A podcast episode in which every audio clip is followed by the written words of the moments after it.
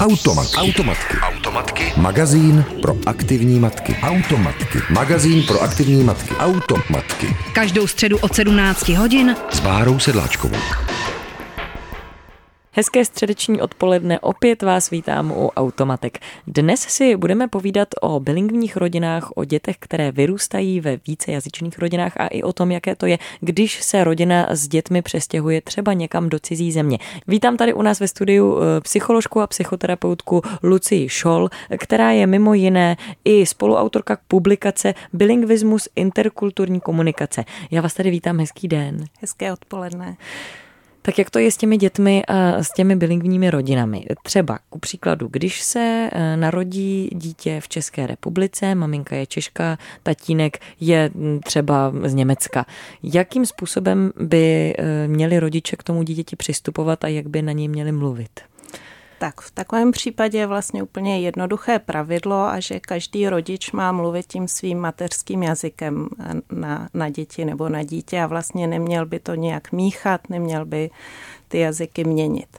A tak vlastně to dítěti umožňuje takové přirozené prostředí, že přirozeně vlastně si dítě osvojuje na úrovni vlastně jakoby mateřských jazyků pak oba ty jazyky, což ovšem neznamená, že budou úplně oba stejně perfektní. Bývá to tak, že vždycky jeden jazyk bývá jakoby téměř perfektní, takzvaně dominantní a většinou ten druhý je o něco horší, ale vlastně se to může i v průběhu pak vývoje dítěte měnit právě podle toho, jak moc přichází těch podnětů v jakém jazyce. Takže je to tak, že když je v Čechách a maminka mluví na něj česky, tak je celkem logické, že třeba bude mít tu češtinu lepší než němčinu od tatínka, kterou slyší třeba večer, když tatínek přijde z práce. Obvykle to tak bývá, ale na druhou stranu, když třeba takové dítě začne pak chodit v Čechách do mezinárodní německé školky a školy, tak se to vlastně může obrátit, protože právě i to množství toho jazyka, který přes den slyší, se mění, takže pak i třeba sourozenci, kteří dřív mluvili i spolu česky, tak najednou pak v průběhu toho vývoje mohou i spolu začít mluvit německy, pokud chodí do té německé školy, takže to pak jakoby není fixní. A je to tak, že když maminka potom mluví s tatínkem německy, tak když se třeba obrátí na dítě a chce mu něco říct, tak by mu to měla říct v češtině. Přesně tak. U, pak u, u těch starších dětí to je ob- opravdu trošku problém, třeba u stolu, když se o něčem společně rokuje nebo se, já nevím, domlouvá nějaký výlet, tak v podstatě pak se trošku je potřeba přejít na nějaký ten společný jazyk rodiny, vlastně, který mluví ty rodiče na chvilku, ale jinak by to mělo být přesně tak, jak jste říkala, že vlastně ve chvíli, když maminka bude mluvit s otcem, tak používají ten svůj jazyk, někdy to dokonce bývá i třetí jazyk, ještě jiný, pokud si vzájemně nerozumí, ale ve chvíli, když se obrátí na dítě, tak by měla vlastně automaticky přepínat do té své mateřštiny a ty děti vlastně pak taky fungují takhle velmi automaticky, že jsou schopní se kouknout na maminku, říct jednu větu a otočit se na tatínka, třeba už to souvětí v té druhé větě doříct tím druhým jazykem. A je to tak, že by měl ten tatínek se snažit i porozumět třeba té češtině nebo ten druhý rodič, aby věděl, co třeba to dítě říká, protože já jsem i slychala různé historky od dětí, které vyrostly třeba ve vietnamských rodinách nebo kombinovaných vietnamsko-českých rodinách, že mamince říkali v, v češtině úplně něco jiného než tatínkovi ve vietnamštině, rodiče tomu absolutně nerozuměli. Z jazykového hlediska to nutné není, z psychologického bych to samozřejmě velmi doporučovala, i když je Je pravda, že je mnoho cizinců v Čechách, kteří tu češtinu jako neovládají perfektně nebo se ji někdy ani neučí, protože je to opravdu jakoby těžký cizí jazyk. To je, to je potřeba říci, ale alespoň to porozumění by bylo dobré právě, aby pak nevznikal, když jsou ty děti starší, pocit, že vlastně nerozumím i tomu, co, co ten můj partner si říká s dítětem, aby se ten rodič necítil jakoby vyloučený z té komunikace. A když jste zmínila ten třetí jazyk, ve chvíli, kdy rodiče spolu komunikují třeba anglicky, ona je Češka, on je Španěl a žijí potom třeba ještě úplně v nějaké jiné zemi, odstěhují se třeba do Thajska a tam se jim narodí miminko. No někdy i takové případy se stávají. Obvykle to bývá tak, že když je jakoby ten třetí jazyk, třeba ta angličtina bývá často takovým univerzálním jazykem těch rodičů, když si nerozumí, tak to dítě ze začátku třeba ten jazyk tolik nevnímá nebo s ním neumí mluvit, ale jak roste, tak ho vlastně si taky tak trochu podvědomě osvojuje, takže v nějakou chvíli většina těch dětí rozumí i pak té angličtině. Ale pak je samozřejmě i trošku otázkou, ne všechny děti jsou jazykově jakoby stejně fit. Jakoby ta dvojazyčnost uh, není problém pro naprostou většinu dětí. Ve chvíli, když je těch jazyků tři a více, tak si myslím, že už je ve hře i určitý jazykový talent. A jsou děti, které opravdu jsem viděla zvládnou tři jazyky velmi dobře a jsou děti, kde už je to problém. Takže pak už bych třeba v Thajsku doporučovala, já nevím, anglickou chůvu a ne thajskou školku nebo školku v angličtině, abych už, aby už se tam nedával další jazyk. Takže pravidlo zásadní, které při výchově těch dětí zní, je každý mluví svým jazykem. Ano.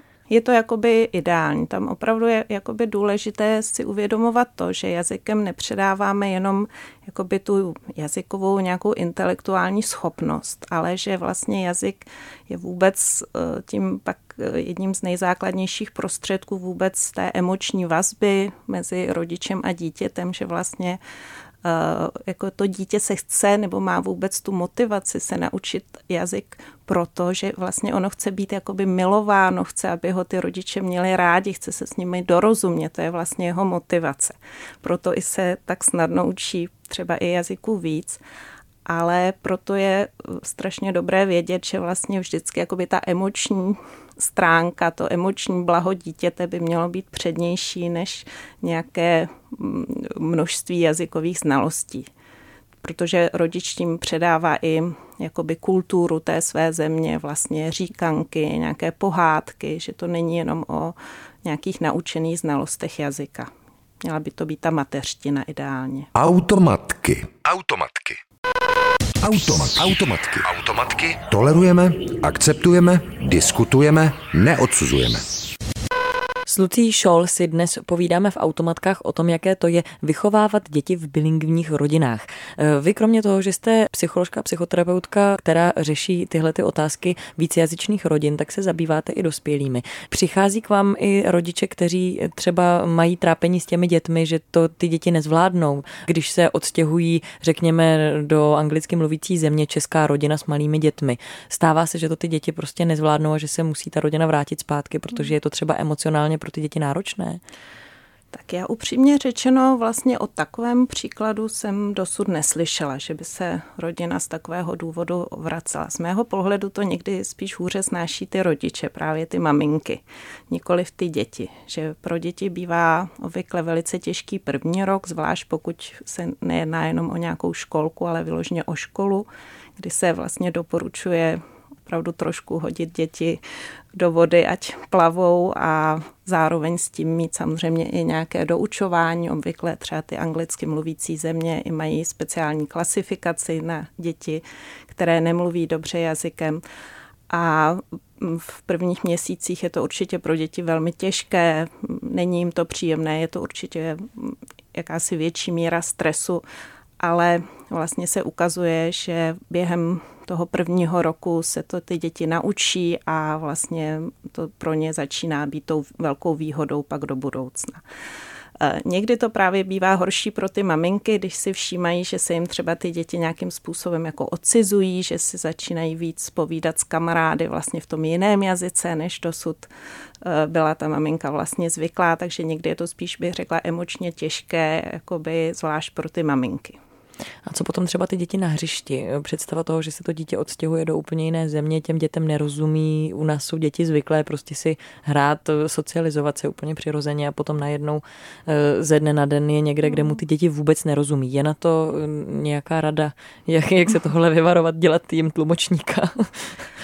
No, já bych asi spíš radila se s kamarádit s nějakou tou maminkou a vlastně zvát si ji třeba i, já nevím, domů, nebo se na tom hřišti vídat uh, společně pravidelněji. A pak jsem přesvědčená, že ty děti by se velmi rychle zvykly, protože vlastně ty vícejazyčné školky, ty fungují i v Praze na mnoha místech a tam ty děti opravdu ze začátku téměř nerozumí, nemluví, ale zase je to otázka času, než si zvyknou a ty malé děti i hodně komunikují rukama, nohama nebo jenom tou hrou vlastně. Možná je to spíš problém u dětí, které jsou jakoby jazykově velmi zdatné a jsou zvyklé velmi jako verbálně se hezky projevovat, tak pro takové velmi malé dítě, které už tuhle schopnost ovládalo a najednou se mu to vlastně v té cizí řeči nedaří, tak to může být ze začátku frustrující. Ale obvykle pro, jak bych řekla, takové běžné dítě, to obvykle nebývá problém. Když jsme ještě předtím mluvili o těch dětech, které se narodí do těch dvoujazyčných rodin, často se říká, že ty děti mluví později, když jste teď zmínila právě to jazykově zdatné dítě. Může se stát, že to jazykově zdatné dítě prostě nebude a opravdu třeba začne mluvit ve třech, čtyřech letech, kdy je ten nejpozdější termín, kdy by mělo začít mluvit v, tý, v té dvoujazyčné rodině? Hmm. Já bych úplně neřekla, že ty dvoujazyčné děti začínají mluvit později. To si myslím, že tak úplně se říct nedá. Vlastně z toho psychologického hlediska je takový rámec vlastně od dvou let do pěti, kdyby se to mělo čím dál víc rozvíjet. Ta mluva, spousta dětí opravdu začíná vůbec mluvit i tím jedním jazykem až okolo toho druhého roku. A v podstatě spousta dětí teprve okolo třetího roku se začíná rozmlouvat. Často to bývá, že dítě jakoby si volí jenom jeden z těch jazyků a vlastně v tom druhém rozumí, je schopno přinášet věci na, na, na požádání nebo rozumí tomu rodiči, ale vlastně nemluví. A pak tam to bývá, že třeba ten druhý jazyk se může jakoby aktivně objevit třeba až po tom pátém roce, že vlastně do té doby dítě rozumí, ale nemluví. Tam spíš je opravdu potřeba si dávat pozor, aby rodiče nějak tak nevědomně nebo ve snaze dítěti pomoct ty jazyky nemíchali, aby u, u dítěte nevzniklo jakoby mixování těch jazyků, aby to opravdu se drželo hodně jakoby striktně odděleně. Maminka a tatínek každý mluví svým jazykem. Ano. Když jsme si povídali o tom, když se ta rodina celá odstěhuje, měla by mm-hmm. ta rodina předtím udělat nějakou přípravu pro ty děti, třeba začít na ně doma mluvit anglicky. Já bych zase volala takovou jako přirozenou formu, protože to je taková zkušenost i dětí nedvojazyčných, že najednou přejít i v rámci třeba procvičování jazyka s rodičem do toho jiného jazyka vlastně působí velmi nepřirozeně a téměř nikomu se nedaří z rodičů doučovat i svoje děti vlastně v cizím jazyce, protože to prostě nějak tak nám všem jde proti srsti. Takže já bych doporučovala, když to ta rodina ví, tak je možné tu televizi, nějaká audiovizuální média určitě si vzít na pomoc, nebo nějakou školičku, nějaký kroužek, kde bude rodilý mluvčí, vlastně zase ideálně nějakou přirozenou formou, nebo nějací přátelé, kteří budou mluvit tím jazykem a jejich dítě bude mluvit.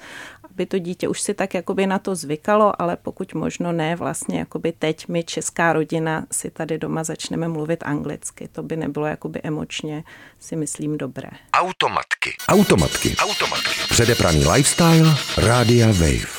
V Automatkách si dnes povídáme s psycholožkou a psychoterapeutkou Lucií Scholl a povídáme si o tom, jak vychovávat děti v bilingvních rodinách. Tady už jsme vlastně probrali spoustu věcí, ale ještě jsem si vzpomněla, co rodiny, které vychovávají děti v Čechách a mluví na ně od začátku nějakým jiným jazykem, aby je naučili tomu bilingvismu i přesto, že jsou rodilí Češi. Tak takové případy existují a myslím, že i tam jsou jakoby různé formy. Někdy to může být opravdu rodič, který je sám vlastně jakoby až bilingvní nebo který opravdu strávil mnoho let v té jiné zemi a ta je, ten jeho jazyk, ale i pocit, že nějak náleží k té kultuře toho daného jazyka je vlastně natolik silný a svým způsobem přirozený, že tam mi to přijde v pořádku.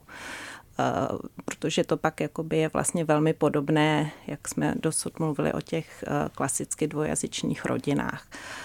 Pak ale jsou i případy, kdy vlastně rodiče pouze jakoby vlastně v rámci nějakého školního vzdělávání získali velmi dobrou schopnost cizího jazyka a v tom v takovém případě bych to nedoporučovala, aby se ten rodič rozhodl na své dítě mluvit tím cizím jazykem, protože on to sice dělá jakoby ve velmi dobře, dobré víře dítěti pomoct do budoucna, aby mělo jakoby jeden jazyk zadarmo, aby se pak mu třeba lépe dařilo v dospělosti, v dospívání na školách. Ale takový rodič si bohužel jakoby neuvědomuje takový ten celkový psychologický dopad na dítě a to, že opravdu tím jazykem předáváme i tu kulturu, i naše emoce, i jakoby jinak, jinak jakoby citově se můžeme projevovat v cizím jazyce, který známe ze školy a jinak ve své, ve své mateřštině, jinak se zlobíme, jinak, jinak chválíme. Takže tam mi přijde, že je vlastně mnohem důležitější nějaký takový jako zdravý emoční vývoj dítěte a tam bych spíš zase doporučovala, když už, tak třeba i teda cizojazyčnou školku, školu v Praze, ale jakoby ten rodič by měl spíš mluvit svojí mateřštinou. Emoční vývoj, když se rodiče hodně stěhují, anebo se třeba právě rozhodnou žít v jiné zemi, odvést ty děti, kdy je třeba ideální podle vás se odstěhovat a který věk je na to špatný? Asi čím dřív, tím líp, bych řekla. A když se to nestihne třeba do toho roka dvou, tak potom... To ne, to jsem nemyslela. Já jsem myslela tak uh, třeba do, do, té, do toho začátku puberty, nebo řekla bych třeba tak do těch dvanácti let, tak tam mi přijde ještě, že... Nebo do, třeba devíti, desíti let úplně ideálně. Tam ty děti jsou opravdu takové ještě jako velmi otevřené, ještě i, ono, i v těch Čechách se kamarádi často přeci jen mění i přestupami na jinou školu, takže i to, to je běžné, že se obměňují. Ale čím, čím dřív to dítě jakoby vpluje do toho jiného jazyka, tím je to pro něj přirozenější vlastně i čím dřív je dítě vystaveno tomu jazyku, tím snáze se mu získá opravdu tak perfektní schopnost, že není slyšet žádný akcent. Když už je to opravdu v pozdějším věku, tak pak může být i slyšet určitý jakoby cizojazyčný akcent. U těch dětí dvanáct a výš, tam by se mohlo stát, že už takové dítě má přece jenom trošku i svou hlavu a vlastně třeba nebude souhlasit s tím rozhodnutím rodičů žít v jiné zemi a může to pak být pro něj i svým způsobem nějaké nepříjemné nebo stresující, takže tam, tam bych doporučovala čím dřív, tím líp. Na druhou stranu, pokud je to tak jakoby v rámci té rodiny podáno, že je to dobrodružství nebo že to bude jakoby lepší kvalita života, tak i zase to starší dítě se tomu jako rádo přizpůsobí, pak si najde i, i to dítě v odporu si časem najde kamarády a vlastně obvykle se přizpůsobí a pak je i rádo v té nové zemi. Větší problém bych viděla spíš u dětí třeba diplomatů nebo nějakých manažerů, kteří mění často posty v cizině třeba po dvou, po třech letech, kdy děti vlastně často i mění ty jazyky, kterým jsou vystavovány. Úplně se jim právě pak mění ty školní kolektivy a nejen po těch třech letech, ale často vlastně každý rok, protože i ty ostatní děti třeba na těch mezinárodních školách, tam, tam se to hodně mění.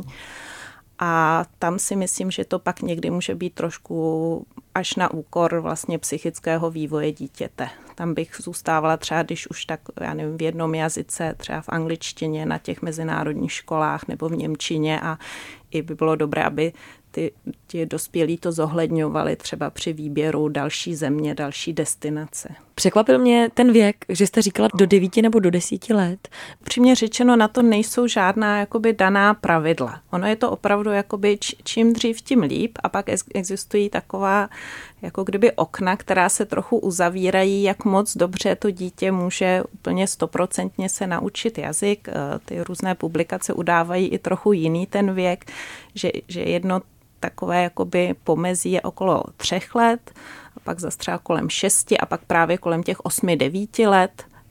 Ale já jsem vám spíš odpovídala z toho psychologického hlediska. Ne, nejen jakoby z jazykového, ale když si myslím, že to pro ty děti vlastně není nějaké jako zbytečně stresující, že jakoby i ty děti na tom prvním stupni jsou ještě takové hodně přizpůsobivé, hodně se snaží jakoby i, i nějak vyjít rodičům vstříc, pak na tom druhém stupni už, mé, už nějak více chtějí projevovat tu svou osobnost a pak je dobré i, aby to bylo vlastně s nima nějak skonzultováno, aby oni pokud možno sdíleli to rozhodnutí těch rodičů, že se bude bydlet jinde. Pro ty děti je to vlastně opravdu pak do života určité plus, že ty vícejazyčné děti pak často si třeba i další jazyk učí snáze, anebo jsou i takové jakoby celkově otevřenější, tolerantnější, protože ví, že jako stůl není jenom stůl, ale že to může být i tyš a table, že jakoby ta skutečnost není jakoby fixně daná trošku, takže vlastně to i